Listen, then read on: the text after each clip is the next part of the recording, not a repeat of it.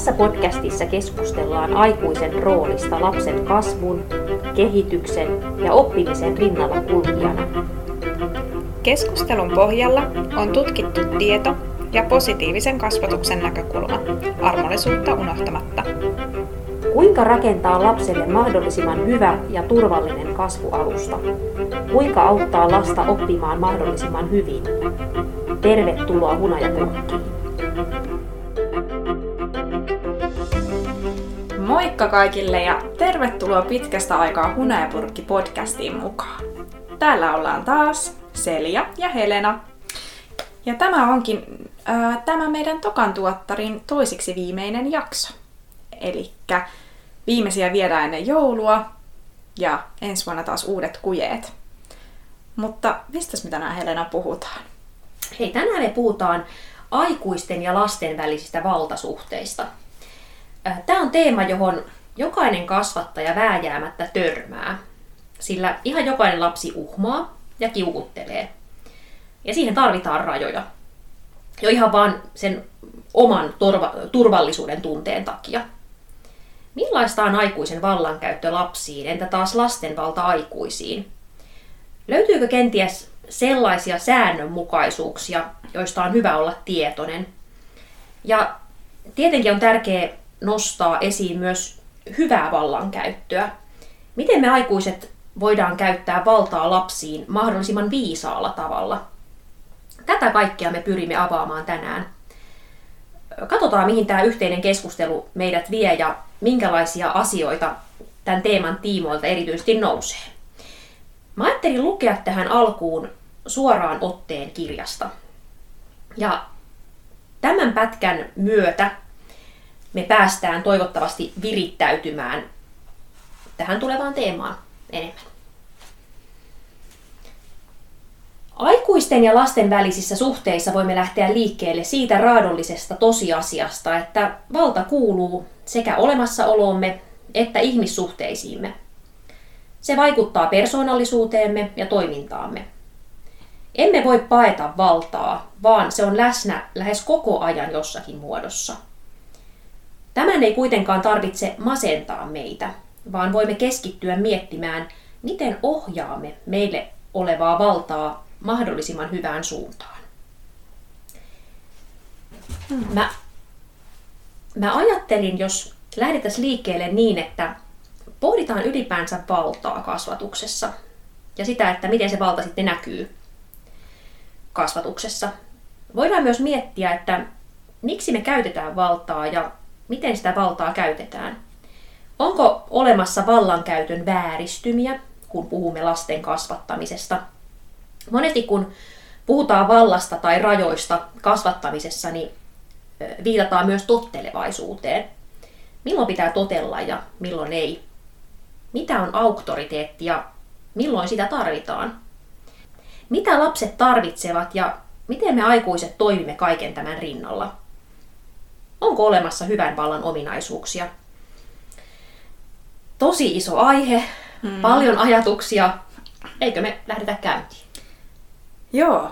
Täytyy sanoa tähän kuulijoille semmoinen asia, että tämän jakson piti, tai tämän aiheen piti olla meidän ihan, ihan ensimmäinen jakso Hunajapurkki-podcastissa. Ja me äänitettiinkin tämä jakso kaksi kertaa silloin ää, vuosi sitten. Mutta me vielä harjoiteltiin niin paljon sitä meidän koko juttua, että, tai tätä konseptia, että, että sitten me päätettiin jättää tämä vähän muhimaan. Ja mä oon ihan sairaan innoissani nyt tässä, niin kuin tässä aiheessa ää, nyt kiinni uudestaan. Ja täytyy sanoa se, että kun valmistelin tätä jaksoa, niin, niin mietin sitä, että, että silloin kun opiskelin opettajaksi Helsingin yliopistossa, niin meidän piti aina joka harjoitteluyhteydessä kirjoittaa semmoinen pitkä kasvatusnäkemys. Et siinä oli niinku kysymyksiä liittyen lapsen oppimiseen ja kasvuun ja kehitykseen, mutta myös tähän asiaan, myös tähän aikuiseen auktoriteettiin ja vallankäyttöön ja rajoihin ja niiden asettamiseen. Ja se oli mun mielestä ihan älyttömän hyvä tehtävä. Ja se on semmoinen asia, että mä ajattelen, että jokaisen vanhemman ja jokaisen kasvatusalalla työskentelevän täytyy pysähtyä miettimään tätä. Tätä ei voi niinku ohittaa. Mutta tuleeko sitä mietittyä? Mm. Toivottavasti me saadaan jotain nyt tässä viritettyä jotain kelaa ehkä. Kyllä. Katsotaan. Joo, joo, mä oon ihan kyllä samaa mieltä, että, että kun sä nostit just esiin sitä, että jokaisen aikuisen pitäisi ikään kuin tutkiskella tätä puolta itsessä. Ja se, se ei aina tunnu helpolta. Mm. Se, Se on aika jotenkin- siinä mennään, aihe. Niin, siinä mennään jotenkin niin sinne semmoisiin sisuskaluihin. Ja plus sitten sitä, että monella saattaa olla kannettavana jostain omasta lapsuudesta sellaisia semmoisia niin kuin asioita liittyen just siihen rajoittamiseen, auktoriteettiin, jotka sitten ikään kuin niiden purkaminen ja läpikäyminen, joka, joka on tosi tärkeää just silloin, kun me puhutaan siitä omasta kasvatusnäkemyksestä, koska sieltähän sä peilaat Kyllä. sitä omaa arvomaailmaa, millä sä kasvatat. Niin. Niin se ei ole kovin, se ei ole helppoa. Niin, ja sitten mä kannustan jokaista, joka, jota niin kuin mietityttää tämä, niin ihan vaikka kirjoittamaan sitä itselleen auki, mm. koska se on tosi avaavaa, kun sä alat kirjoittamaan, että mitä sä oikeasti ajattelet tästä asiasta ja millaisia ristiriitaisuuksia siellä on. Et meillä kaikilla on myös, niin kuin, mm, tulee tilanteita, missä, mitkä aiheuttaa meissä ristiriitaisia tunteita. Niin jotenkin niiden niin kuin avaaminen ja läpikäyminen. Ja sitten toisaalta se, että se kasvatusnäkemys saa muuttua, se saa kehittyä. Kyllä. Sen ei tarvi olla se, mikä se on nyt tänä päivänä, vaan että et siihen on hyvä palata uudelleen ja miettiä, että mitkä on sellaisia juttuja, että, että mitä haluaa kantaa sit just mukanaan ja mitä ehkä haluaisi mm, oppia ehkä niin toimimaan tai ajattelemaan eri lailla. Tosi hyvä. Mutta mennään vaan tähän, tota, tähän, tota, tähän aiheeseen. Vallasta noin ylipäänsä, niin mehän voidaan nähdä valta hyvin semmoisena tuottavana ja just hyvänä asiana. Ja juuri tuoda sitä puolta, että ei, ei ole semmoista tilannetta, ei ole semmoista ihmissuhdetta, jossa se valta ei jollakin tavalla olisi läsnä. Aina kun me ollaan vuorovaikutuksessa, tekemisissä jo ihmisten kanssa, niin, niin tavalla tai toisella niin se valta on siellä Mm. läsnä. Eli aikuisen vallankäyttö niin parhaimmillaan, niin sehän on semmoista, jos me mietitään sitä suhdetta siihen lapseen, niin se on semmoista hyvin niin suojelevaa. Ja, ja me suojellaan sitä lapsen persoonaa. Näin saadaan se lapsi myös osaksi sitä jotain yhteisöä. Mm. Ää, sillä lailla pehmeästi, riittävän pehmeästi. Osaksi yhteiskuntaa. Ja myös hänen, tämän lapsen kriittinen ajattelukyky myös kasvaa. Että semmoisia niin rohkeita tai öö, miten sen toisi esiin, niin kuin oman persoonan omaavia ihmisiä, niin ei, ei me kasvateta heitä alistamalla tai, tai semmoisen niin sokean tottelevaisuuden kautta. Mm. Ja sitten taas toisaalta siellä toisessa ääripäässä on se, se semmoinen fyysinen, henkinen vallankäyttö, väkivalta. Ja siellä taas sit just, just niin kuin laiminlyödään niitä lapsen perustarpeita. Siihen kuuluu niin kuin manipulatiivinen valta, psykologinen kontrolli. Mutta tämän halusin vaan niinku tuoda esiin, että, että just että se vallankäyttö, niin siinä on tosi monta vivahdetta. Nämä on ne ääripäät. Mm. Että kuinka semmoisesta niinku tosi suojelevasta vallasta kohti sitten taas sellaiseen öö, niin kuin, niin kuin aika raakaan Niin, semmoisen manipulatiivisen. Niin. Niin. valtaan. Mäkin lähestyin tätä niin kuin monesta vähän niin kuin eri näkökulmasta tätä asiaa. Et, et kun tää, eh, tuntuu, että tämä aihe on ehkä semmoinen, että et, vaikka sillä tavalla erilainen, että jos me ollaan puhuttu vaikka, vaikka no mistä me oltaisiin puhuttu, kiusaamisesta, niin melkein niin kuin silleen vääjäämättä ne meidän lähteet toistaa aika samoja asioita, mutta tätä asiaa niin kuin pystyy lähestymään tosi niin kuin erilaisten teorioiden näkökulmasta ja erilaisten tämmöisten luokitusten näkökulmasta. Ja yksi hyvin tämmöinen niin kuin varmaan tuttu monelle on niin kuin se, että on tämmöisiä eri kasvatustyylejä. Ja just toi, mitä tässä puhuit tämmöistä niin kuin väkivaltaisesta ja manipulatiivisesta, niin voidaan puhua tämmöisestä autoritaarisesta vai onko se autoritäärinen? Mä en, musta tuntuu, että se on eri paikoissa kirjoitettu eri Se on lailla. joo, totta. Joo, mutta siis tämmöinen autoritaarinen ää, kasvatustyyli on just tällaista kylmäkiskosta ja aikuisjohtoista. Tähän aikuisjohtoisuuteen mä palaan kohta, kun puhun taas siitä näkökulmasta, mutta, tota, mutta et siihen liittyy just tämmöinen kontrollointi, määräily ja se, ettei lapsen tunteille ja ajatuksille ole tilaa. Ja säännöt perustuu sellaisiin ö, lausahduksiin, että koska minä sanon niin, niin et, ettei sel- selitetä eikä perustella lapsille jotain sääntöjä. Sitten taas niin kuin toisessa äärilaidassa voisi puhua tällaisesta sallivasta kasvatuksesta, jossa sitten taas on niin kuin paljon myönteisiä tunteita, mutta hyvin vähän ohjeita ja rajoituksia. Ja lapsen käytökseen ei puututa tai ei välttämättä katsota, niin kuin, että lapsi tottelee niitä ohjeita tai noudattaa niitä ohjeita, mitkä on annettu. Ja lapsen kanssa pyritään niin kuin neuvottelemaan enemmänkin kuin ohjaamaan häntä. Ja sitten että näiden väliin jää sitten tämmöinen niin kuin auktoritatiivinen kasvatus, joka on lempeätä ja semmoista kohtuullista vallankäyttöä, jossa lapsen mielipide otetaan huomioon, mutta joka tapauksessa aiku, aikuinen on se, joka asettaa ne rajat ja odotukset ja auttaa lasta selviämään niiden yli. Niin tämä on semmoinen niin kuin, mm, hyvin tämmöinen karkea kolmia, kolmia ja, kolmijako, siis silleen, että et, et, varmasti niin kuin ääripäissä on aika vähän mm. niin kuin, niitä porukkaa, mutta silleen, että et, ehkä on hyvä niin kuin, silleen miettiä siinä omassa arjessa. Voihan olla, että, että, että osa, joissakin tilanteissa huomaa toimivansa jonkin kasvatustyylin mukaan ja toisessa toisella tavalla, että, että sitä on vaan hyvä tunnistaa. On, on. Ja sitten saattaa olla yllättäviä, jotkut tilanteet voi herättää aika niin kuin voimakkaitakin semmoisia tuntemuksia, jotka sitten ei niin kuin välttämättä sovikaan siihen niin kuin omaksuttu tai semmoiseen kasvusnäkemykseen, jonka sä oot niin kuin ajatellut, että tämä on se mun tapa. Mm. Niin sitten sieltä tuleekin jotakin. Mulla on esimerkiksi just työvuosilta, niin mä oon muistanut, muistan joitakin sellaisia tilanteita, että liittyen vaikka johonkin nukutukseen, jos on ollut tosi tosi levottomia nukkaritilanteita, ja sitten sitten on vaan se semmoinen niin kuin päässä semmoinen, että ei vitsi, että miten tämä on näin kaoottista, ja sitten saat yhden niin kuin rauhoittumaan ja toinen lähtee pomppimaan. Niin siellä, siellä niin kuin, se, on, se on ihan käsittämätöntä se semmoinen, että miten, mä niin montakin kertaa niin kuin palannut siihen tunteeseen, että sun lähtee niin kuin kihisemään päässä mm. vaan silleen, ja sun on niin kuin hirveän vaikea pitää siitä omasta niin kuin ammatillisuudesta kiinni Kyllä, siinä. tunnistan. Toi on muuten vaikea tilanne. Se on siis tosi vaikea silloin, tilanne. Silloin semmoinen ryhmä, on. jotka... Ja tota... silloin sä helposti, Joo. Sulla voi lähteä niin kuin, se, miten sä puhut lapsille, niin se on semmoista, niin kuin, että nyt, nyt, mm, nyt.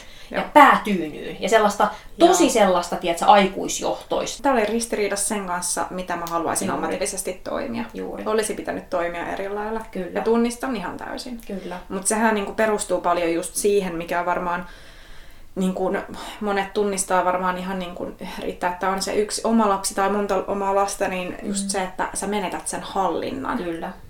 Ja sitten just, just noi on niitä tilanteita, missä me voidaan itse niin kuin aina vähän kasvaa, Juuri. niin kuin jotenkin kehittyä.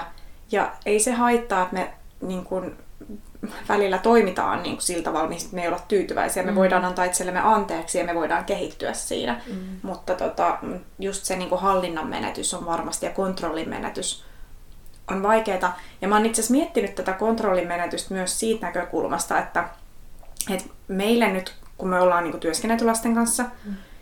niin se aika paljon on auttanut varmasti tähän vanhemmaksi tulemiseen mm. ja niin kuin, oman lapsen kasvatukseen ja muuten kun niiden asioiden äärellä on jo ollut.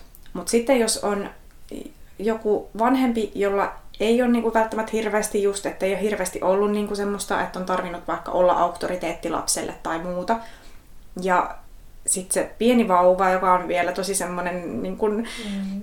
toimiva sinun näkökulmastasi ehkä tai sitten ei, mutta niin kuin kasvaa taaperaksi ja mm. taaperalla alkaa pikkuhiljaa tulla sitä omaa tahtoa, niin aikuinen, joka on tottunut hallitsemaan omaa elämäänsä. Mm. Että milloin, että kauan mulla menee lähtöön, Kyllä. kauan mulla menee tehdä tietyt asiat. Kyllä. Niin yhtäkkiä huomaa, että se ei olekaan enää se kontrolli itsellä. Ja sä et voikaan kontrolloida sitä toista ihmistä toimimaan sun Juuri. ajatusten ja sun aikataulun mukaan. Mm. Ja silloin se haastaa. Ja sit sä joudut oikeasti niin kun vähän laskeutumaan alaspäin ja ole silleen, että okei, että, että nyt mä joudun vähän myös joustamaan. Ja mä joudun etsimään nyt niitä keinoja, että miten me saadaan tämä homma toimimaan. Kyllä. Ja tämä voi olla monelle oikeasti tosi vaikeaa. On, on. Ja, ja näin niin kuin ammattikasvattaja, ammattikasvattajakin törmää noihin, että ei, Joo. ei todellakaan niin kuin en, en ole Tämän yläpuolella. en ole minkään yläpuolella, Niin. enkä niin kuin, ja monta kertaa saan niin kuin itseni kiinni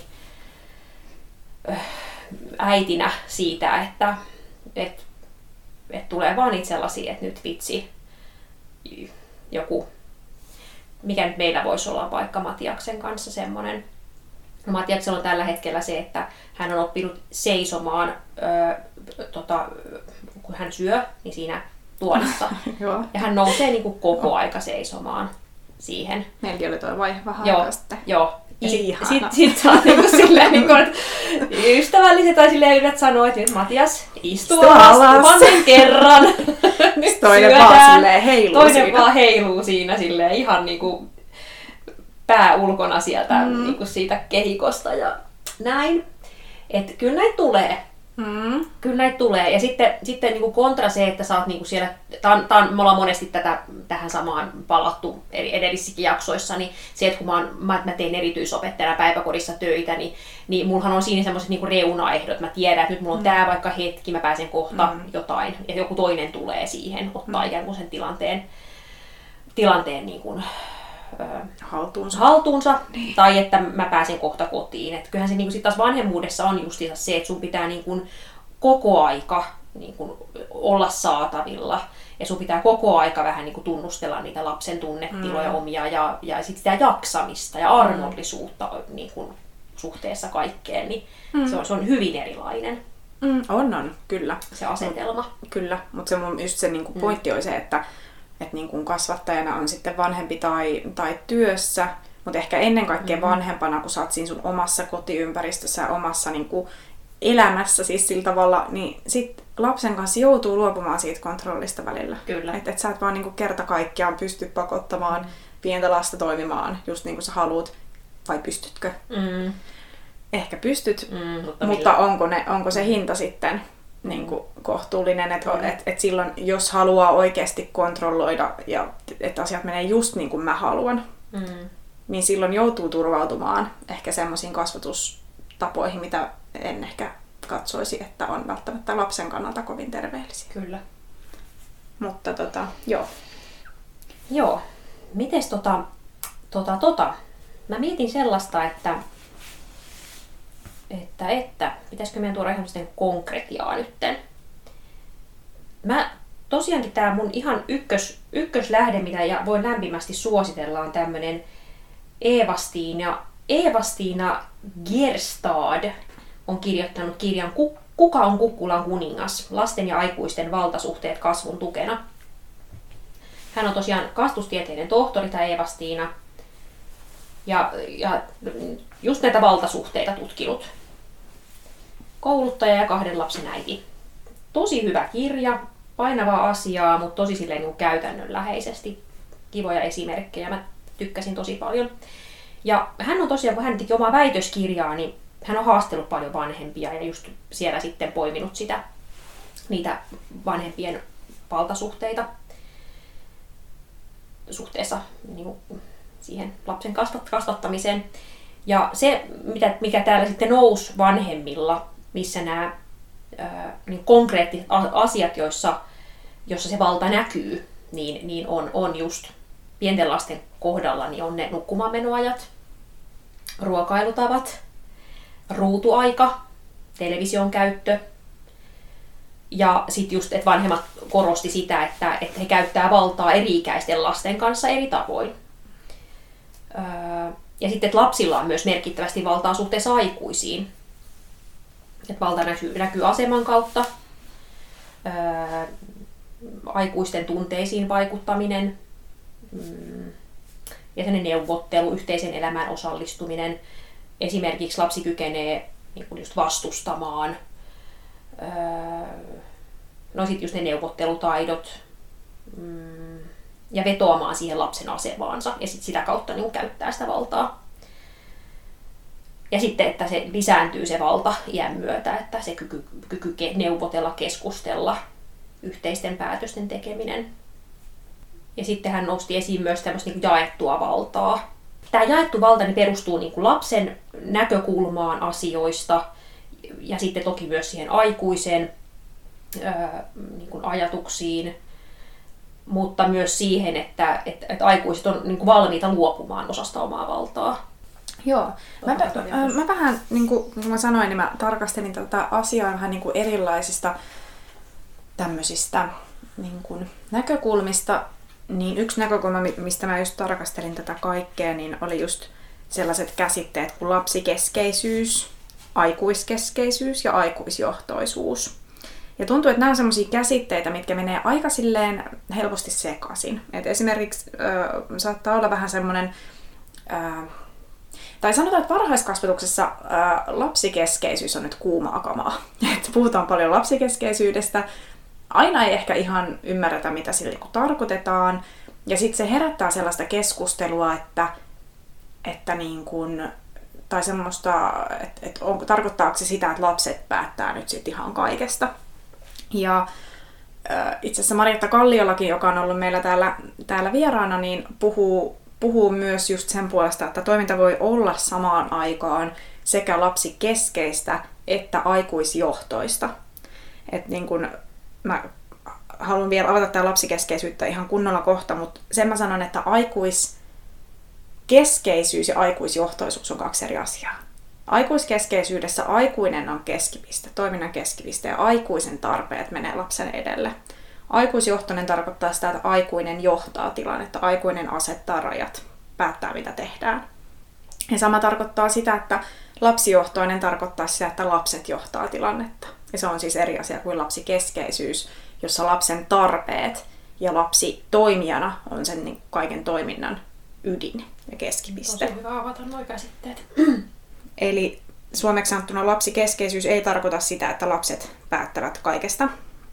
Mutta tota, lapsikeskeiseen niin kuin kasvatusideologiaan niin kuin se ydin on siinä, että, että otetaan huomioon se, että la- lapsuus on erityistä, se on erityinen aika ja turvataan lapselle se erityinen asema ja kohtelu.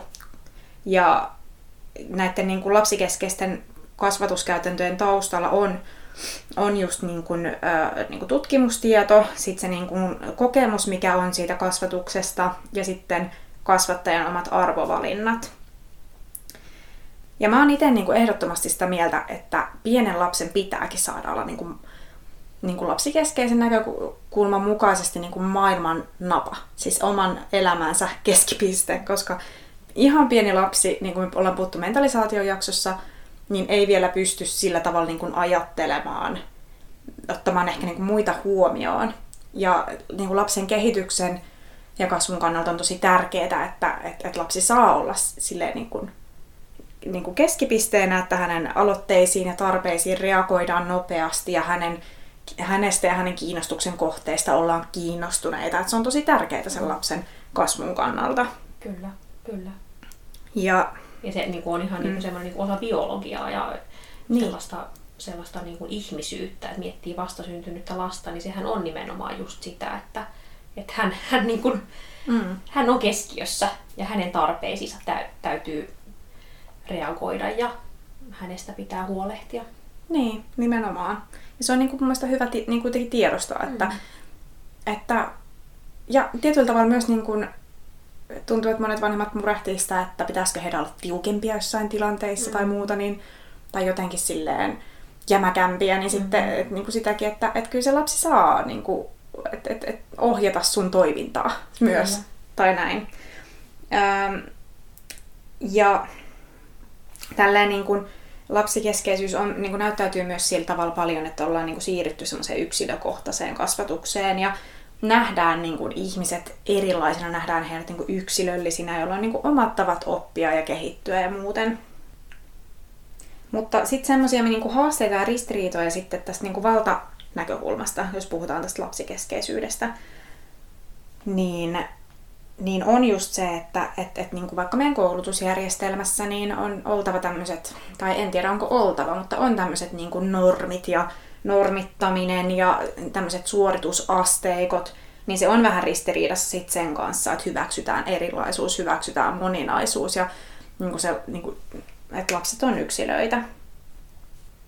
Joo, tässä kirjassa oli itse asiassa just tota, niin kuin jaettu, jaettu tätä valtaa vähän erilaisiin, ulo, erilaisiin ulottuvuuksiin. Ja, ja yksi, yksi vallan ulottuvuus ilmeni tai oli just sitä, että, että kuinka sillä niin kuin vallalla pyritään, pyritään niin kuin muuttamaan käyttäytymistä.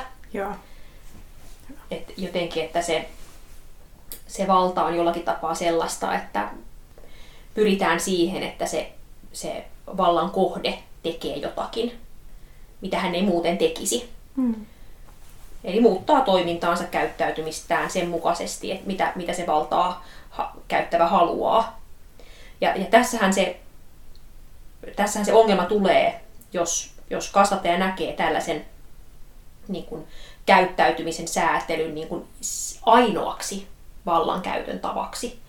Että jos sulla on aina niin kasvattamisessa vaan se semmoinen päämäärä, että et esimerkiksi tämä mun ö, oman lapsen esimerkki, että et sit sä vaan niin kuin, junttaamalla junttaa sen sinne istumaan ja niin kuin, että hän niin muuttaa sen käytöksen. Mm. Että siinä ei ole niin mitään muuta.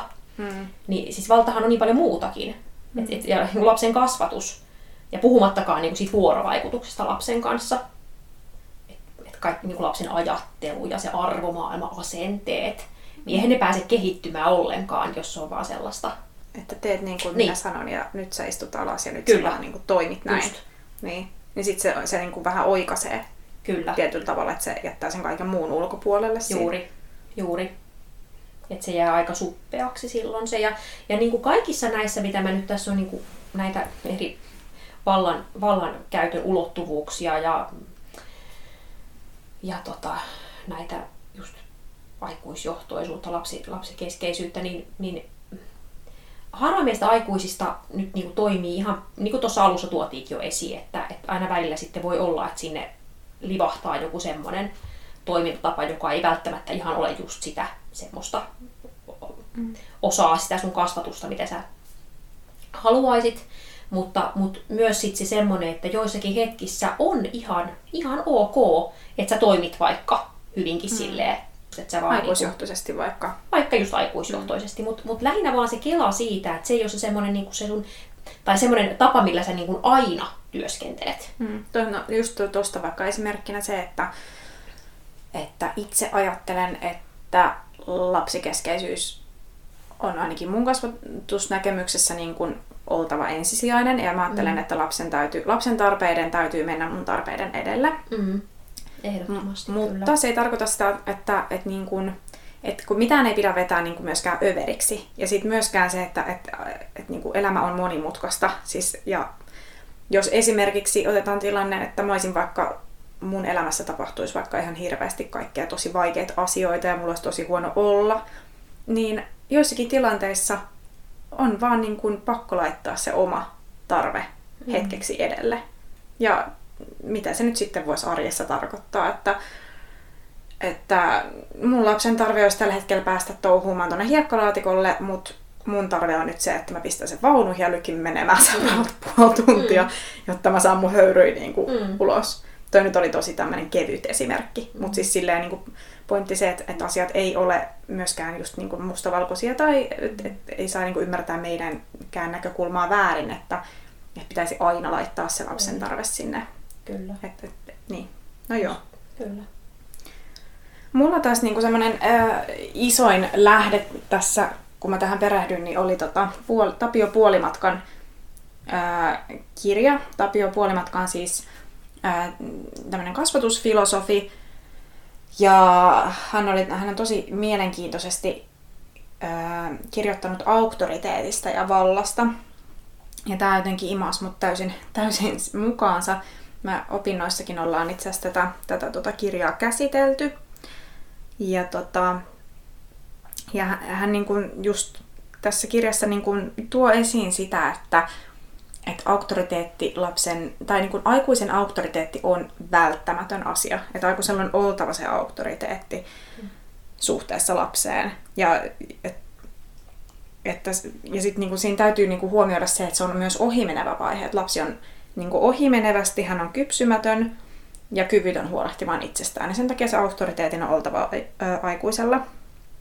Ja sitten just se, että ilman niin kuin auktoriteettia, jos vaikka mietitään päiväkotiryhmää tai mitä tahansa muuta vaikka tilannetta, niin, niin ei ole mahdollista ilman auktoriteettia toteuttaa mitään semmoista monimutkaisempaa yhteistoimintaa. Mutta se, mikä niin kun mun mielestä oli erityisen kiinnostavaa tässä oli se, että, että puolimatka puhuu avoimesta ja nimettömästä auktoriteetista. Ja avoin auktoriteetti on siis sitä, että, että säännöt on julkisia ja ne on selviä. Ja ne esitetään ihan suoraan. Että kasvattaja tekee lapselle selväksi, että mitä hänen kuuluu tehdä ja mitä häneltä odotetaan. Ja on tosi tärkeää kasvattaa lasta just sillä tavalla, että hän tulee tietoiseksi siitä niin kuin myös, että hänen tämän lapsen niin kuin omat halut ja tunteet voi olla ristiriidassa sen niin kuin auktoriteetin kanssa, että hän niin kuin voi olla eri mieltä asioista. Ja sitten taas niin kuin tämän, niin kuin toinen puoli on tämä nimetön auktoriteetti. Ja nyt sitten jos niin kuin vedetään tämmöinen tietyllä tavalla se lapsikeskeisyys niin kuin ääripäähän, mikä tuntuu olevan ehkä vähän myös nyt mun mielestä vallalla semmoinen, että lasta, lapselle ei saisi sanoa vaikka ei asioihin. Mm. Ja mä oon siis kuullut tätä paljon myös töissä, että, että ei saa niin kuin olla tällaista ei-puhetta. Ja mä oon samaa mieltä siinä, että puheen ei pitäisi olla semmoista ei, ei, mm. älä tee sitä, älä tee tota tyyppistä koko ajan. Mutta mä oon siitä eri mieltä, että lapselle ei saisi sanoa ei. Ja tämä just perustuu tähän, että jos me ei sanota selkeitä avoin, käytetään avointa auktoriteettia, niin silloin me aletaan käyttämään nimetöntä auktoriteettia, joka on manipulatiivista, koska ilman auktoriteettia ei voida toimia, niin silloin se auktoriteetin niin kuin, tapa muuttuu. Ja nimetön auktoriteetti on sellaista, missä, missä tota, kasvattaja pyrkii saamaan sen kasvatettavan, eli lapsen haluamaan sitä, mitä kasvattaja itse haluaa.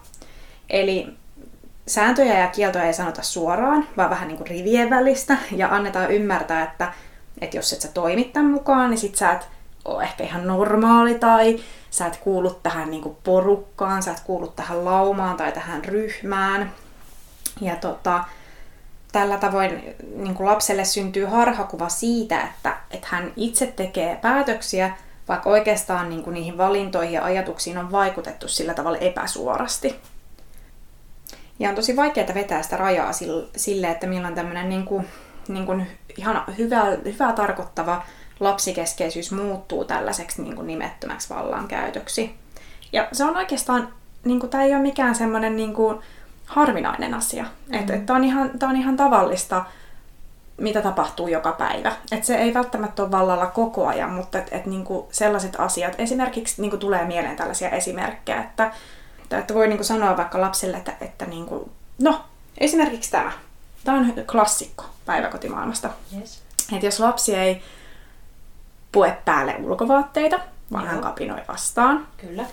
Niin, niin voi olla, että siellä joku aikuinen sanoo, että, että voi voi, että meidän täytyy varmaan mennä tuonne pienten puolelle harjoittelemaan yes. tätä pukemista. Yes. Jolloin kasvattaja ei sano lapselle suoraan, että sinun täytyy, että nyt me puetaan päälle ja sitten me lähdetään ulos. Vaan kasvattaja antaa ymmärtää, että jos et sä nyt toimi näin, niin saat vähän niin kuin noi pienet tuolla, tuolla noi pikkuvauvat tuolla, ja meidän täytyy mennä sinne harjoittelemaan tätä asiaa. Sä et niin kuin kuulu tähän eskariryhmään, että sä oot niin kuin poikkeava. Ja tämä on sitä nimetöntä vallankäyttöä. Mutta joo, mutta tämmöinen nimetön auktoriteetti on siis niinku vastaan sellaista kasvatusta ja ajatusta, että, että me pyritään kasvattamaan itse ajattelevia kriittisiä ihmisiä. Meidän täytyy niinku antaa lapselle kokemus ja mahdollisuus siitä, että hän saa kritisoida auktoriteettia. Lapsi saa ehdottomasti sanoa niin kuin aikuiselle, että, tai kysyä, että miksi. Kyllä. Et, et, et, et, tai että mä en halua. Juuri. Ja se on ihan ok. Et, et niin kuin meidän täytyy niin kuin kestää myös se kritiikki. Kyllä. Ja tämä on mun mielestä niin kuin, tosi mielenkiintoista silleen, niin kuin, tätä voi niin kuin, miettiä tosi monessa yhteydessä. Tätä voi miettiä lapsen kasvatuksessa, tätä voi miettiä jossain yhteisöissä, tätä voi miettiä yhteiskunnan tasolla, että kuinka paljon tällaista nimetöntä auktoriteettia oikeasti käytetään. Mm, ja sitten kuitenkin, kun niinku ihmisen perusolemukseen kuuluu niinku semmoinen, että on tarve kuulua siihen yhteisöön, että se on tosi, tosi tärkeä asia meille ihmisille, niin niin sitä kautta on tosi helppo tietyllä tavalla myös manipuloida ihmisiä.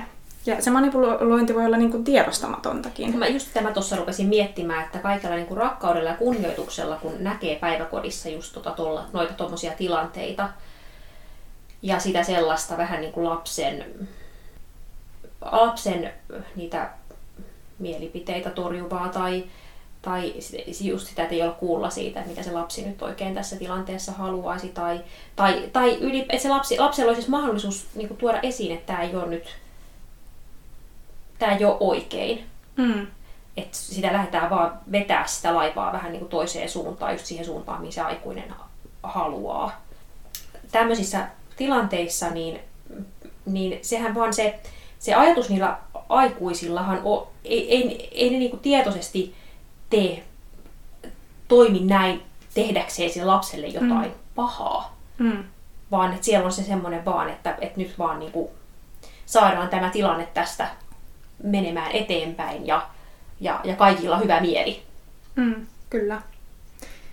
Mutta just se, että, että tota, tähän niin kuin liittyy paljon sellaista kasvatusfilosofista näkökulmaa siitä, että, että, että onko se kasvattajan niin kuin ajattelema vaikka niin kuin normi tai arvomaailma, niin onko se niin kuin semmoinen totuus, mikä me voidaan niin kuin perustella itsellemme, että me siirretään se lapsille sillä tavalla no, niin kuin just normatiivisena sillä mm. tavalla, että sun, että et, ethän sinä halua varmaan olla sellainen, että, että kavereita sattuu ja kavereille tulee paha mieli. Että sinä et varmaan halua mm. olla huono kaveri, mm. jos on vaikka joku tämmöinen tilanne, missä lapsi vaikka lyö tai muuta.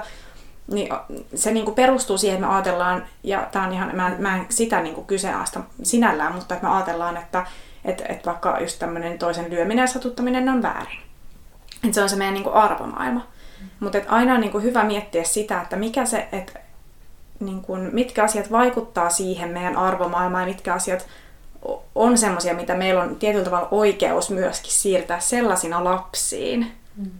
niin kuin totuutena, että jos sä toimit eri lailla, niin sussa on jotain vikaa tai että sä oot jotenkin poikkeava, tiedätkö? Että et jotenkin niin kuin, tää on ihan sairaan vaikea selittää. On, mä, mutta mä pääsen kiinni tuohon ajatukseen. Mutta joo, siinä pitää just itse vaan just läpikäydä sitä, että mitkä on niitä sun omia totuuksia ja onko ne loppujen lopuksi niitä ihan niitä semmosia asioita, että sä haluat semmoisenaan siirtää sen siihen lapsiryhmään tai omaan lapseen, vai mm. olisiko tässä varaa vähän niin kuin jotenkin antaa sen lapsen tuoda siihen jotain omaa tai se on, se on hankalaa. Mm. Se ei ole mikään ihan helppo. Mutta tuosta vielä just tosta, niin kun, tästä nimettömästä auktoriteetista ja sen käytöstä vaan se vielä, että, että semmoinen suorien ohjeiden antaminen ja niin kuin se, että tehdään lapselle selväksi, että ei, me tehdään nyt näin, niin se saattaa tuntua monesta vanhemmasta ja kasvattajasta sen takia niin tosi epämiellyttävältä, koska se synnyttää sen tietyn kuilun niin kuin kasvattajan ja lapsen välille siitä, että me ollaan eri asemassa. Me ei olla samalla viivalla, me ei voida niin kuin neuvotella tästä asiasta. Ja se voi olla varsinkin vanhemmalle tosi pelottavaa. Niin kuin siis sillä tavalla, että, että koska, koska on niin tärkeä se suhde siihen lapseen, niin haluaisi niin kuin tietyllä tavalla pehmentää sitä. Mutta, mutta just silloin, jos me niin kuin luovutaan tosta tavasta niin kuin olla se auktoriteetti, niin silloin me sorrutaan sinne nimettömän auktoriteetin puolelle. Ja se on ehkä se pointti, mitä haluaisin tuoda esiin, että, että ilman auktoriteettia ja ilman rajoja me ei voida kasvattaa myöskään niin kuin lapsia toimimaan tässä yhteiskunnassa. Niin meidän täytyy niin kuin tunnistaa se, että millä tavalla me sitä auktoriteettia käytetään ja onko se hyväksi lapselle. Mä tota, tossa, mikä oli myös ihan ha, niin kuin, mielenkiintoinen niin kuin puoli tähän on myös sitten se, että, että tutkimuksissa on huomattu, että niin kuin nyt on aika luonnollistakin, että, että tämmöiset erilaiset valla, vallankäyttötavat, toimimisen tavat, niin ne muokkaa meitä vallankäyttäjä itseäkin. Esimerkiksi, että jos sulla on tosi semmoinen, semmoinen niin kuin, miten mä nyt sanoisin, negatiivinen vallankäyttötapa, vaikka just se semmoinen todella aikuisjohtoinen koko aika.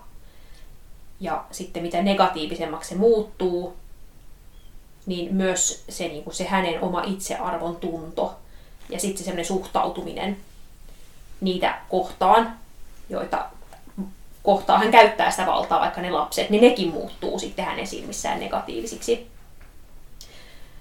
Niin sitten siitä tulee vaan semmoinen niin kuin, mitä näkee myös päiväkodissa tosi paljon. Muista varsinkin ihan alkuaikoina, kun oli valmistunut opettaja, niin paljon joutui niin kyseenalaistaa sitä, kun näki sellaista tosi tosi aikuisjohtoista kasvatustyyliä, jossa, jossa vaan niin kuin aikuinen ränttäisi menemään niitä omia mm. mieltymyksiä asioita ja lapset vaan niin kuin sitten toimi, toimi sen mukaan. Tai ei annettu tilaa lapsille mm. välttämättä niin kuin tuoda niitä omia mielipiteitä tai haluja esiin, niin se menee sitten semmoiseen, semmoiseen todella niin kuin negatiiviseen. Semmoiseen vellomiseen. Vellomiseen. Mm. Koska silloin, jos sä itse koska me tehdään kuitenkin töitä ihmisten kanssa, me ollaan jatkuvasti vuorovaikutuksessa ja, ja niin kuin missä tahansa teidän vain päiväkodissa, olet parisuhteessa tai, tai ystäväsuhteessa, että jos sulla on semmoinen niin tosi niin kuin huono fiilis tai, tai joku siinä niin kemiassa tai siinä, miten te olette keskenään, on huono, niin kyllä se niin kuin sit näkyy siinä toisessakin ihmisessä. Mm. Niin sama sitten just pienten lasten kohdalla tuolla päiväkodissa, niin se, se vaan niin kuin, se on tosi julma se. Et, ja sitten jos se on se ainut niin kuin tapa olla, hmm. niin se on tosi vääristynyt ja semmoinen... Niin ja kuinka niin kuin nopeasti pienet lapset omaksuu niin kuin sen, että, hmm. että ja niin kuin herkästikin sen, että jos sanoo jonkun mielipiteen, että miten aikuinen sitten niin kuin siihen suhtautuu ja reagoi, niin se niin kuin iskostuu tosi voimakkaasti lapselle, että miten hän toimii niin kuin jatkossa hmm. myös. Että, ja myös se, että kuinka paljon se vaikuttaa siihen minäkuvaan ja muuhun, niin, niin, niin. se ei ole ihan se ja sama, että millä tavalla sitä valtaa just käytetään. Ja mm-hmm. että jotenkin niin kuin se, tämä nyt ehkä lähtee vähän tästä taas, mutta niin kuin tuli vaan tuosta, mitä sanoit just mieleen se, että, että, että mä haluaisin jotenkin elää sellaisessa yhteiskunnassa ja myös kasvattaa lapsia sellaiseen yhteiskuntaan, missä meillä on niin kuin oikeasti niin kuin mahdollisuus puhua asioista ja niin kuin olla myös kriittisiä just ja niin kuin kannustaa lapsia siihen, että, että he voi kyseenalaistaa asioita, vaikka se kuulostaisi aikuisen korviin joltain ihan höntiltä jutulta, niin ei sitä tarvitse sillä tavalla niin kuin tuoda esiin, Et vaan niin kuin kunnioittaa sitä niin kuin pohdintaa ja sitä, että niin kuin, kun lapsi vaikka miettii jotain asiaa, niin hän oikeasti niin kuin käy sitä läpi ja itse yrittää oivaltaa jotain, niin jotenkin kunnioittaa sellaista. Kyllä.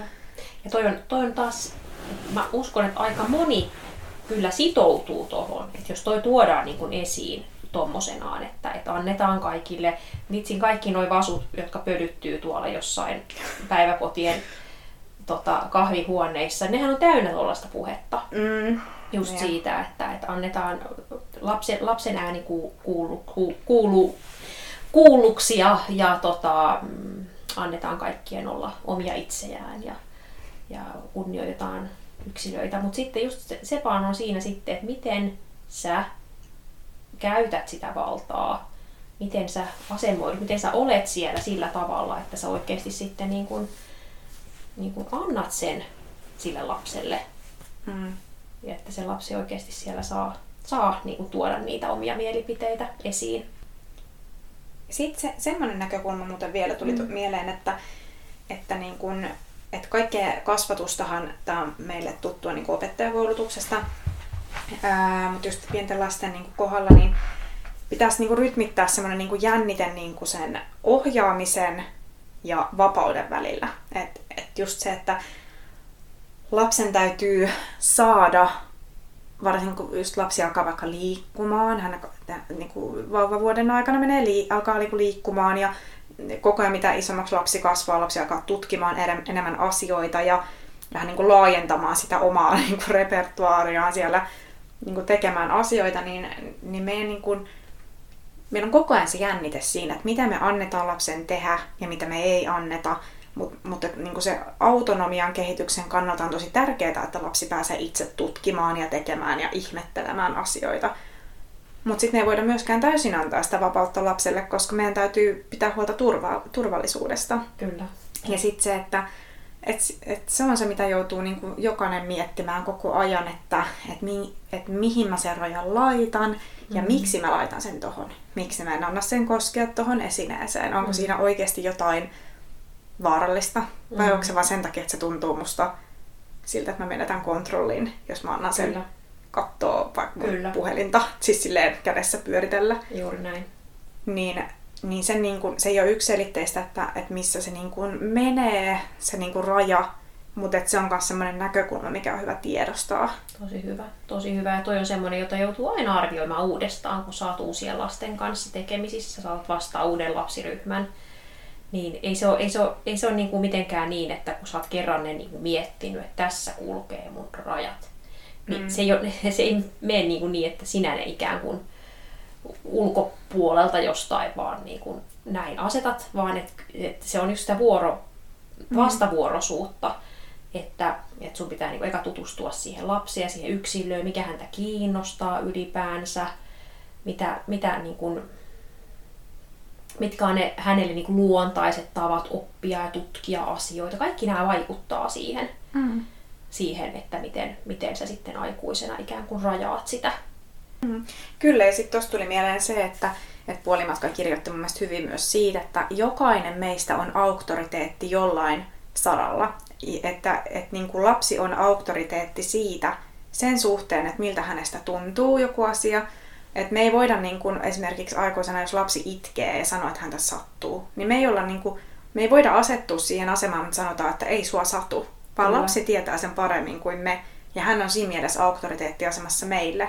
Ja sitten niinku siitä tullaan siihen, että tiedetäänkö me aikuiset aina niinku paremmin kuin lapsi, että mitä hän vaikka tarvii, vaikka mm, tämä menee päiväkodin puolelle, sovellettavissa kyllä myös kotiin, ää, vaikka nukkumisetkin.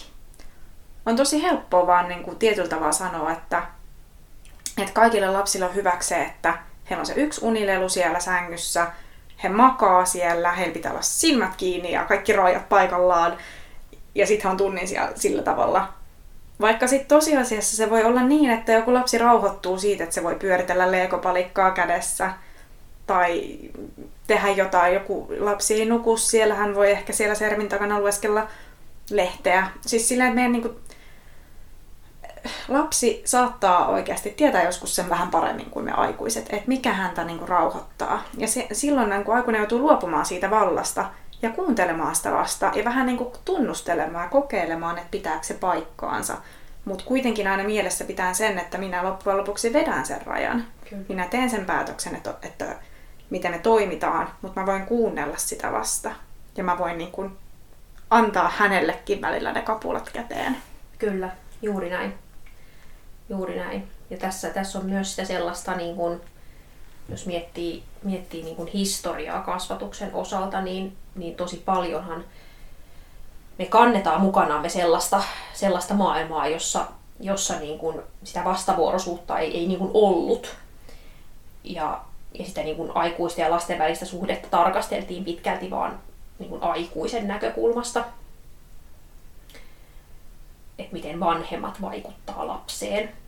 Mutta, tota, mutta sitten kun huomattiin, että lapsetkin ajattelee ja rakentaa sitä tietoa omalla tavalla ja jopa niin kuin ihan pienet vauvatkin muokkaa sitä omien vanhempien käyttäytymistä, mm. niin, niin siinä vaiheessa sitten sitä kaksi, kaksisuuntaisuutta alkoi alko tulla ja, ja, ja sitä niin kuin todellista vuorovaikutusta. Mm. Että joo, mä tota, mietin, mietin, että pitäisikö meidän puhua ihan pieni pieni pätkä. Mulla oli täällä nimittäin tosta... Niin, mä mietin tämmöistä niin kuin valtapalkitsemisena. Että aika monestihan meidän on niin kuin tietyllä miellyttävämpi toimia niin kuin palkkion sen sijaan kuin rangaistuksen pelossa. Mm. Ja sitähän pidetään niin kuin hyväksyttävämpänäkin. Mm. Vähän semmoisen positiivisen kasvatuksen Kyllä. Niin kuin, sitä vahvistamista, niin. sitä vahvistamista, kun sitten taas sellaista niin kuin jyrkkää rank- rankaisemista ja siihen mm. perustuvaa valtaa. Että, mutta vaikka niin kuin monissa tilanteissa todellinen ero, tässä tuotiin sen tässä mun kirjassa esiin, että monissa tilanteissa se todellinen ero ei olekaan hirveän suuri. Että tietyillä tasoilla niin palkitseminen ja rankaiseminen on vaan niin kuin saman ilmiön kaksi eri puolta. Mm. Et palkitsemismuotoja voidaan jakaa just niin kuin materiaalisiin, just vaikka jotain tarroja voi saada jostain tietystä käyttäytymisestä sanalliseen ja sosiaaliseen palkitsemiseen, kiittäminen, huomio ja kiintymyksen osoittaminen. Öö, ja sitten, mutta se ongelma on siinä, että palkkiosta voikin tulla vain sellainen ulko, ulkokohtainen motivaation lähde, jonka vuoksi se lapsi sitten kadottaa sen oman sisäisen motivaation. Hmm. Ja Kyllä. sitten se palkkio voi, voi muuttaa sen alun perin aika mielenkiintoisenkin tehtävän niin velvollisuudeksi. Ja silloinhan se vähän niin kuin, sitä menee se koko idea. Mutta sitten täytyy muistaa se, että just se sanallinen kehuminen on, on aina, tai se on välttämätöntä lapsen itsetunne ja positiivisen minäkuvan vuoksi. Hmm. Ja Tule... ei, eikä ole väärin osoittaa lapselle välittämistä myös aineellisilla asioilla, seikoilla. Ja kunhan vaan, että se ei riistäydy ihan älyttömiin mittasuhteisiin tai, tai että et siitä tulee se ainoa palkitsemisen tapa. Niin ja tulee mieleen siis se, että, ja täytyy siis ihan niin kuin sanoa, että itsekin olen tähän, tähän ansaan langennut siis niin kuin tässä matkan varrella. Mutta se, että esimerkiksi se, että jos käytetään palkintoja, ää, palkkioita, mikä on siis mun mielestä erittäin, niin kuin mä puhun sen puolesta, mutta siitä saattaa herkästi tulla semmoinen juttu, että, niin kuin, että aletaankin uhkailemaan sillä, että että et niin, jos et sä nyt sitten, muistatko, että jos et sä toimi näin, niin sit sä et saakaan sitä palkintoa. Ja silloin se niin kuin, koko systeemi tietyllä tavalla heittänyt niin kuin päälaelleen, että et, et sit sä et enää niin kuin, palkitsekaan myönteisestä käytöksestä, vaan siitä on tullut vähän semmoinen niin kuin, niin kuin asia, millä sä voit sit kiristää. Kyllä. Niin siinä on niin kuin, tosi häilyvä se raja. Että tota, sitten mä niin kuin ajattelen, että tuossa palkitsemisessa on se sitten materialistista tai sanallista tai mitä vain, niin siinä, siinä on jotenkin ehkä se niin kuin olennaista, että se vire on semmoinen, että et, et, niin kuin, että hei, huomasitko, että sä teit tollasta ja tiedätkö, niin kuin, että nähdään niitä hyviä asioita, puhutaan niistä ja sitten mm. niin kuin silleen, vähän ehkä just sillä tavalla niin kuin, ei linkitetä sitä huo, huonoa tai epätoivottua käytöstä niin kuin siihen asiaan. Että pidetään ne tietyllä tavalla niin kuin erillään, että, että huomataan ne hyvät, annetaan niistä sitä hyvää ja sitten tämä epätoivottu käytös käsitellään niin kuin tilannekohtaisesti asia kerrallaan sitten lapsen kanssa, mutta et se ei liity siihen palkitsemiseen. Joo. Se ei niin kuin ole siitä pois. Joo. Niin sitä mä ehkä mietin tässä. Kyllä, kyllä. Ja sitten siihen liittyy aina, että se ei ole vaan silleen läts tarra tuohon noin.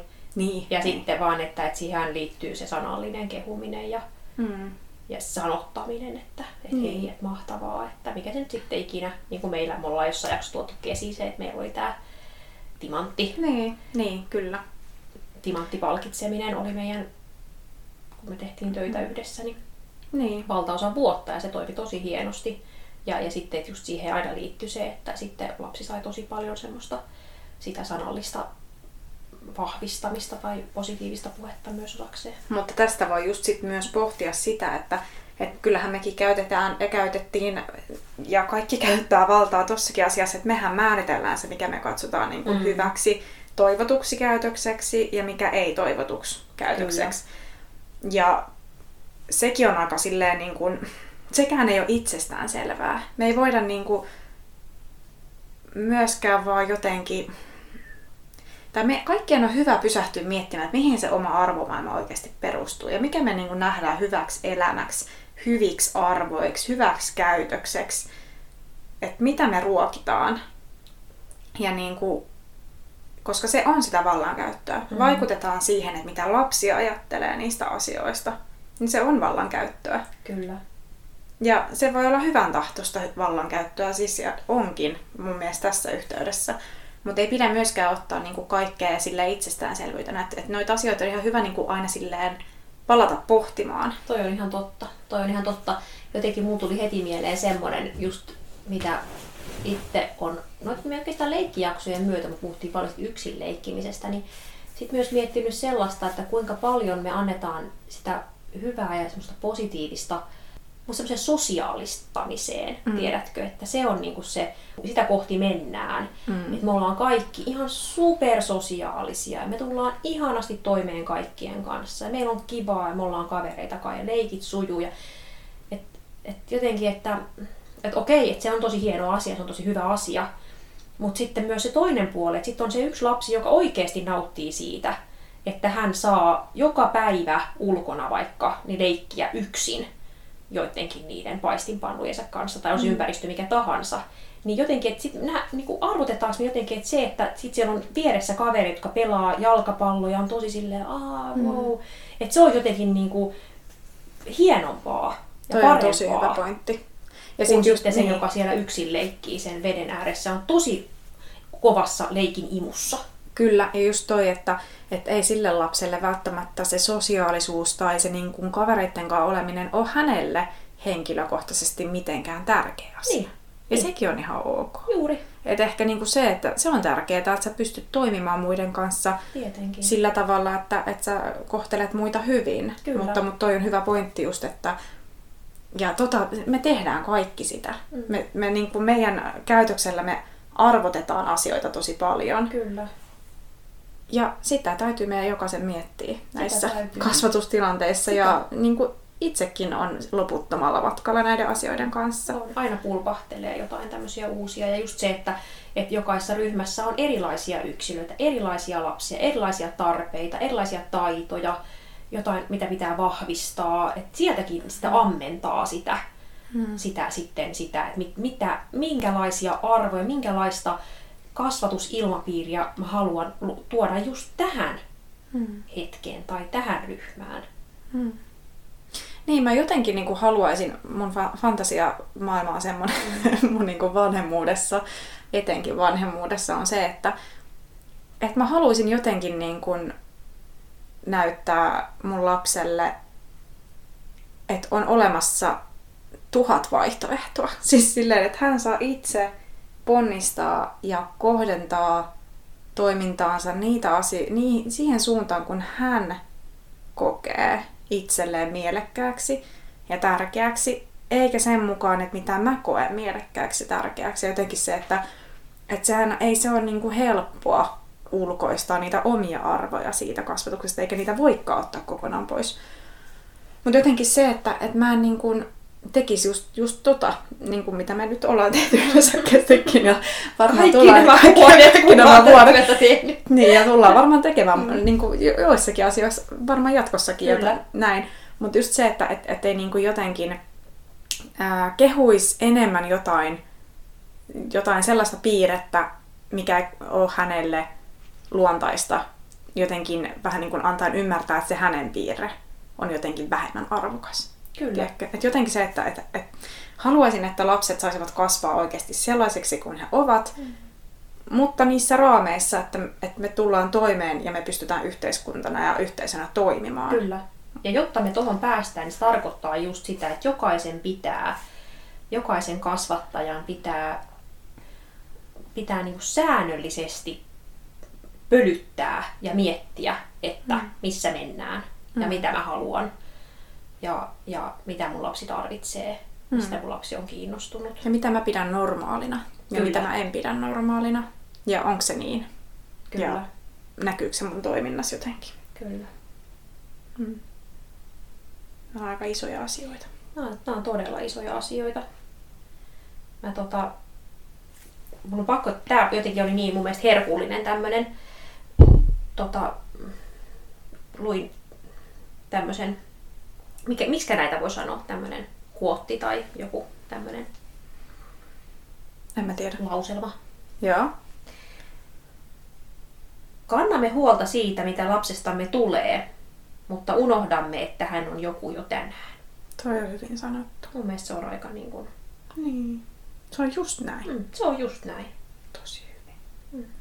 No mitä mieltä sä oot Helena sit niinku, äh, nyt me ollaan aika paljon niinku pohdittu tätä tälleen aika niinku syvältäkin, mutta jos mennään takaisin, niinku palataan tänne konkretian maailmaan. Yes.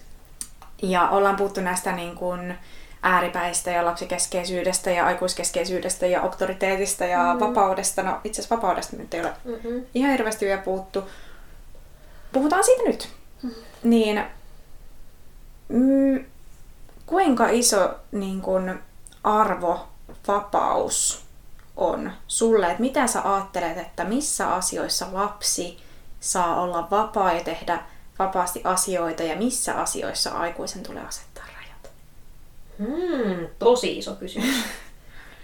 Tietyllä, Puh- Puhutaan ihan meidän mielipiteistä. joo, tietyllä tavalla näitähän me ollaan tässä jo niinku vähän niinku pyöriteltykin.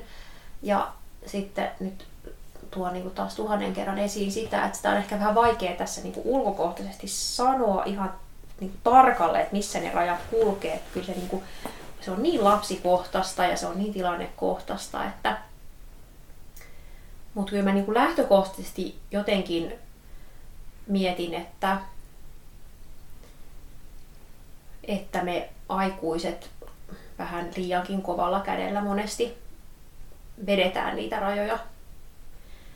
Vaikka just jostain päiväkotimaailmassa tulee heti mieleen just joku vaikka ulkoilutilanne, että, että miksei saa, miksei saa Mennään liukumäkeen ylös. mennä liukumäkeen ylöspäin tai, tai jotain, ottaa jotakin tiettyjä tavaroita sieltä. Tai leikkiä niillä jollain Niin. tavalla. Tai... Niin, viedä niitä jonnekin paikkaan tai kiipeilytelin, no kiipeily, monessa on, että ei saa viedä kiipeilytelineeseen niin niin onko sekin sitten niin silleen suoraviivasta, että ei saa viedä, että voisiko senkin katsoa vähän tilannekohtaisesti mm-hmm. sitten. Mutta tällaiset mulla heti nousi, että et, et siinäkin se semmoinen, että oikein tunnistaa sen lapsen vapauden ja lapsen tahdon ja mm, halun, eikä, eikä vaan niin rajoita rajoittamisen vuoksi. Ja mm. sitten, että kun näin on aina tehty, niin nyt, nyt tehdään. Ja mieti, miten niin kuin, vapaa mieli lapsella vielä on. Mm. Siis verrattuna meihin aikuisiin. Että heillä on niin kuin, ihan niin kuin mieletön määrä luovuutta, ideoita, ajatuksia.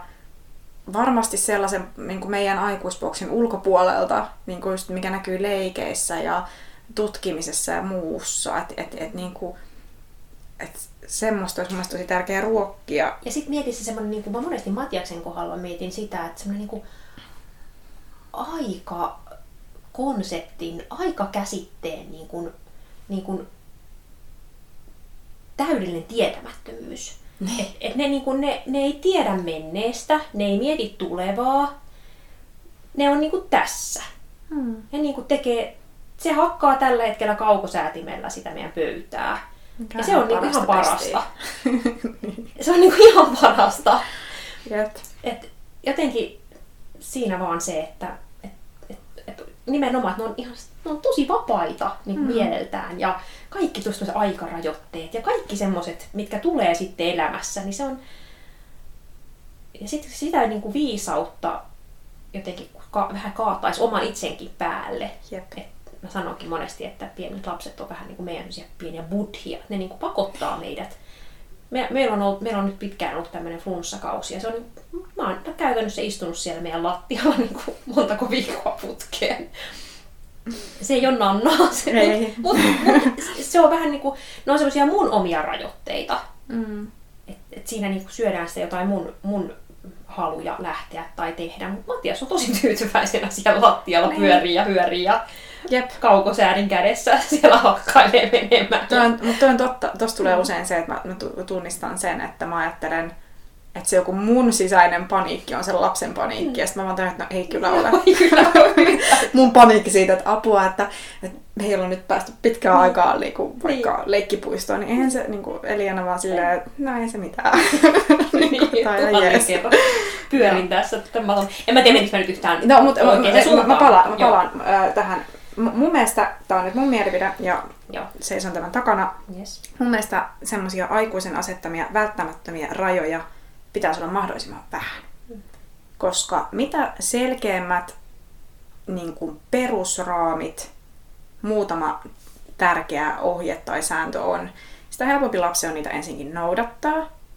Ja sitä vähän, niin kuin vähemmän me rajoitetaan sitä lapsen niin kuin luovuutta. Et mun mielestä semmoiset, niin se just, että ja mun mielestä nekin pitäisi niinku perustua niinku lähinnä siis niinku turvallisuuteen, turvallisuuteen. Siis siihen niinku omaan ja muiden turvallisuuteen. Mutta, mutta et, niinku mahdollisimman vähän semmoisia niinku sääntöjä. Joo. Ei mitään semmoista niinku päiväkotiryhmien pihasäännöt, missä on 20 kohtaa, niin ei sellaisia. Niin ja lähtökohtaisesti jotenkin se, että sä lähdet niin kun, kun, kun otetaan uusi ryhmä vastaan. Nyt me tehdään säännöt. Mm. Ja ne säännöt laitetaan niin parhaimmalle paikalle sitä ryhmähuonetta ja se on täynnä, ei saa sitä, ei, ei saa, saa tota. Ja se on niinku se, mistä mm. lähetään. Niin mm. sehän on ihan kauheeta. Niin, niin. Se on niinku, että se, sit se on koko aika tuolla niin. ja se hallitsee kaikkea tätä. Mm. Niin mm. ei. Ei. Ja sitten just se, että, että kaikki säännöt pitää voida perustella. Joo. Se on mun mielestä tärkeää. Se perustelu ei voi olla se, että koska minä tahdon niin. Kyllä. Me ollaan aikuisia. Kaik, meidän täytyy tässä vaiheessa tietää, että kaikki, niin kuin, että me, me ei olla maailman napa. Niin kuin se lapsi nyt on lapsi ja mun mielestä tässä kohtaa niin kuin meidän täytyy niin kuin miettiä, tämä on nyt taas mun mielipide, mm. mun mielestä meidän täytyy miettiä siinä, kun me rajoitetaan lasta tai me niin kuin asetetaan näitä sääntöjä tai ohjeita, niin meidän täytyy niin kuin voida perustella ne sillä tavalla, että niissä on jotain järkeä. Mm. Hmm.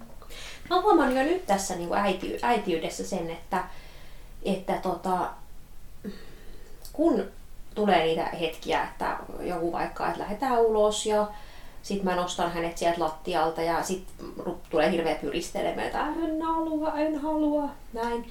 Niin siinäkin jo niin kuin noinkin pienellä, niin se, että, että mä vaan niin tieten tahtojen nosta häntä ja nyt mennään. Mm. Vaan että mä sanon, mä sanon Matiakselle, että hei, että mä mä niin huomaan, että sä halunnut vielä leikkiä, mutta me lähdetään nyt, mennään laittaa suojapuku päälle, lähdetään ulos. Mm. Mennään kattoo vaikka jotain, mennään kattoo, onko se variksia. Mm. Niin, niin se jo itsessään, että sä niinku avaat sen auki sille. Mm, kyllä. Niin, sille pikku taaperolle Sille jo. pikku taaperolle. Niin, niin. niin, niin, niin se, se on ihan, niinku, ihan mm. toisenlainen se hänen kyllä mielentila sitten lähteä pukemaan. Ja se on jotenkin yllättänyt mut, koska tämä on mun aika pitkään jo Matiaksella se. Mm, sama meillä. Että et kun sä vaan niinku puhut sen asian. Ja se on myös omalle itselle semmoista rauhoittelua, kun saat sanoa mm. sen ääneen, että hei, ei mitään nätää, mm. päälle, kohta ollaan mm. ulkona. Niin. Ja sitten me hyväksytään siinä myös mm. se lapsen tunne. Kyllä. Ja tahto. Juuri. Siis silleen, että mä ymmärrän, että sä haluat. Joo. Ja näin, mutta me tehdään nyt näin. Kyllä. Ja sitten sinne voi lisätä sen kivan jutun, että Joo. Mennään katsomaan, onko se kaivuri siellä. Juuri. Ja sitten se just, niin, just Joo. näin kuin sä sanoit. Joo. Ja sitten taas just se, että et koska me aiku, aikuiset tosi paljon ohjataan kuitenkin niin kuin arjessa, niin sitten mun mielestä lasten on tosi tärkeää myös oppia sitä vallankäyttöä ja op, niin kuin siis tervettä vallankäyttöä oppia myös olemaan ohjaksissa. Niin sitten on tosi tärkeää myös, niin kuin, että, että vaikka leikkitilanteissa aikuinen osaa sitä antaa sen auktoriteettiaseman sille lapselle. Ja kyllä, joo. Hei, tosta mä muuten luinkin jonkun justiinsa, että ihan tässä ennen kuin me tultiin, niin mä löysin Janna Rantalan tämmönen kirja. Me laitetaan lähteisiin nämä kaikki, niin sieltä hmm. pystyy näitä löytämään. Mutta tässä oli tosi hyvin, just kun sä toit tuon leikin, että kuinka kun lapsella siellä on se auktoriteetti ja se kontrolli ja ote. Niin tässä sanotaan näitä, kaikki perheidemme käytännöt, tavat ja tottumukset ovat aikuisten päätöksiä pitkälti on. Mm. Miettii niitä arjen, arjen kulkuja. Siinä on lapsella tottelemista. Leikkiin lähtö haastaa tapamme olla lapsen kanssa. Silloin aikuinen onkin heikoilla jäillä. Maailmassa, jossa lapsi luo käytännöt ja säännöt. Mm. Suostutko tottelemaan lastasi leikissä? Mm. Suostutko? Mm. Se on hyvää harjoitusta meidän Se on tosi hyvää harjoitusta. Suosittelen jokaiselle.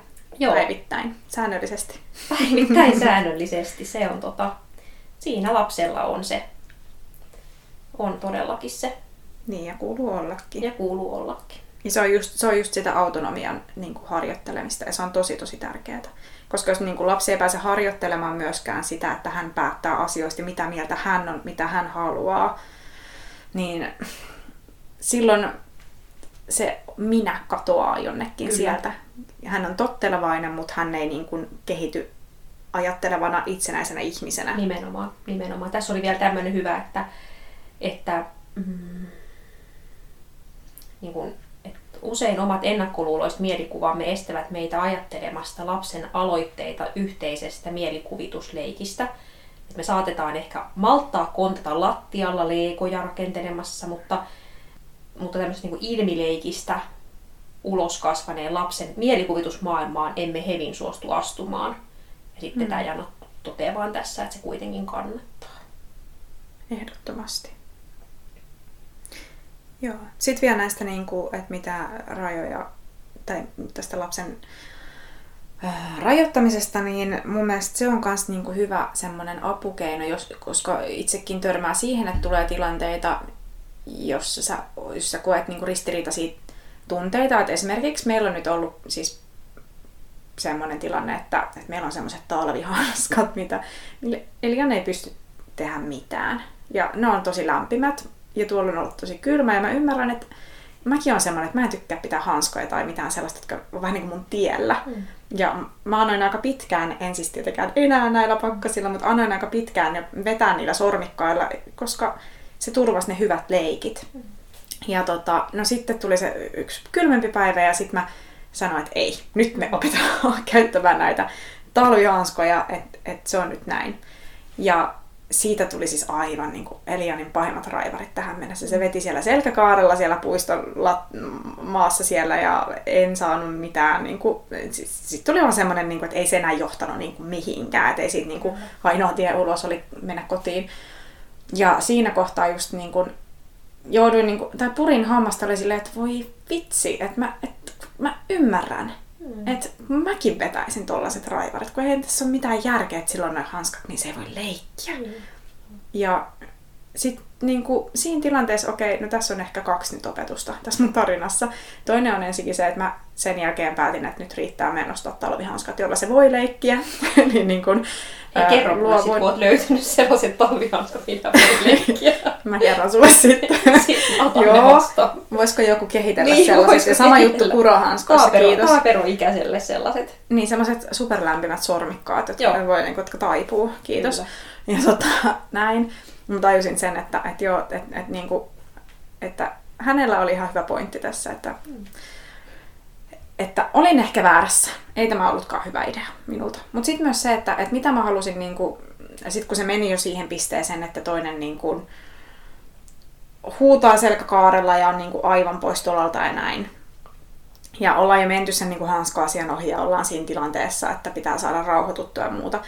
Niin se, että, että meidän kasvattajan hyvä tiedostaa myös se, että kun me toimitaan ja me mietitään, miten me toimitaan, niin mitä me halutaan opettaa lapselle siinä tilanteessa. Mm. Ja sitten mä niin, niin kuin ihan ääneen niin kuin sitä puhuin ja joudun puhumaan siinä, että et, et, okei, okay, että et, et nyt, niin kuin, et nyt, nyt täytyy vaan niin kuin oppia se, että tästä selvitään, että et, niin kuin, se ei haittaa, vaikka susta tuntuu tältä, että elämä jatkuu. Ja sitten sit mä vaan kampesin hänet sinne vaunuihin, lähin kotiin ja aloin laulamaan ja sitten sit niinku rauhoituttiin ja näin. Mm.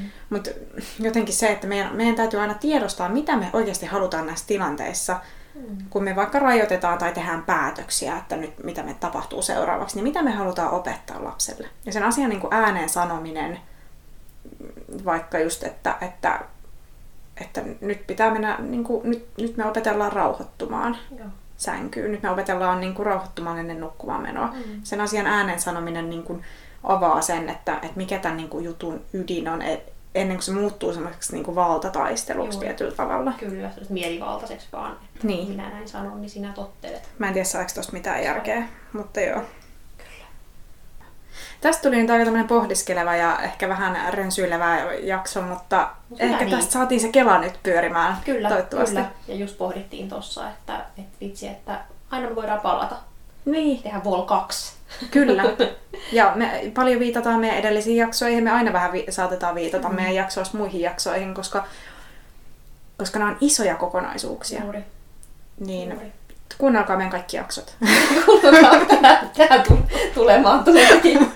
Ja hei, kertokaa, kertokaa tosiaan teidän, teidän ajatuksia ja mitä, Niin. mitä, tota, mitä ajatuksia tämä kaikki herätti teissä. Ja haluaisitteko kuulla vielä lisää tai onko joku tietty mistä erityisesti, Kyllä. niin tota, mielellään kuullaan teitä. Mut hei, kiitos. Kiitos. Kiitos tästä, tästä jaksosta. Oli kiva, kiva pitkästä aikaa taas päästä, päästä tota juttelemaan ja nauhoittamaan. Kyllä. Ja kiitos teille kuulijoille. Kiitos ja laittakaa sitä viestiä meille siellä Instagramissa. Ja jos te ette seuraa meitä vielä, niin menkää seuraamaan. Kiitos. Seura- seurattavaksenne. Hyvä. Kiitos. Palataan taas. Palataan. Moi Moikka. moi.